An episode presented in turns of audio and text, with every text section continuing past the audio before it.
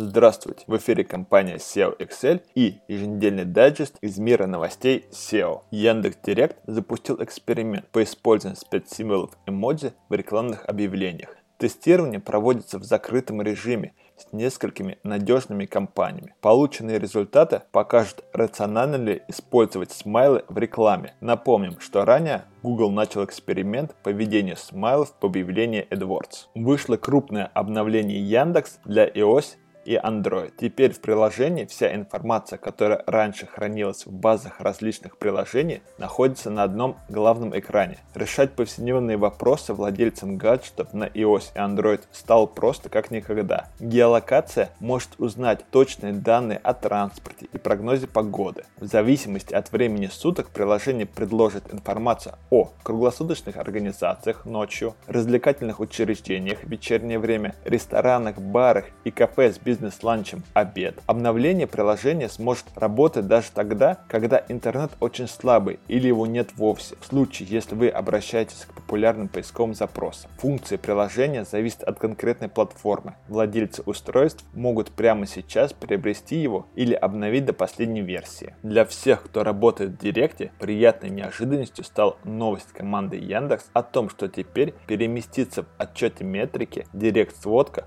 можно через несколько кликабельных ссылок. В частности, ссылки, ведущие из директа на метрику, появились в мастере отчетов на компанию, а также в разделах параметры компании и статистика компании. Предусмотрен и быстрый доступ из метрики обратно в Директ. 29 марта срок учета конверсии по показам, заданный по умолчанию, сократится до одного дня. Об этом сообщил представитель Google AdWords. Напомним, что сейчас этот период составляет 30 суток. Правда, рекламодатели смогут самостоятельно изменить период, если у них возникает такая необходимость. Система защиты от Google Recaptcha сможет автоматически распознавать людей и отличать их от ботов. Такой новостью поделилась команда ресурса несколько дней назад. Благодаря улучшенной системе, умению анализировать ряд важных параметров, например, отслеживать движение мышки или узнавать IP-адрес, Recaptcha сможет незаметно для пользователя пользователя проверить его на робот-не робот и пропустить на страницу, даже не уведомляя об этом. Это означает,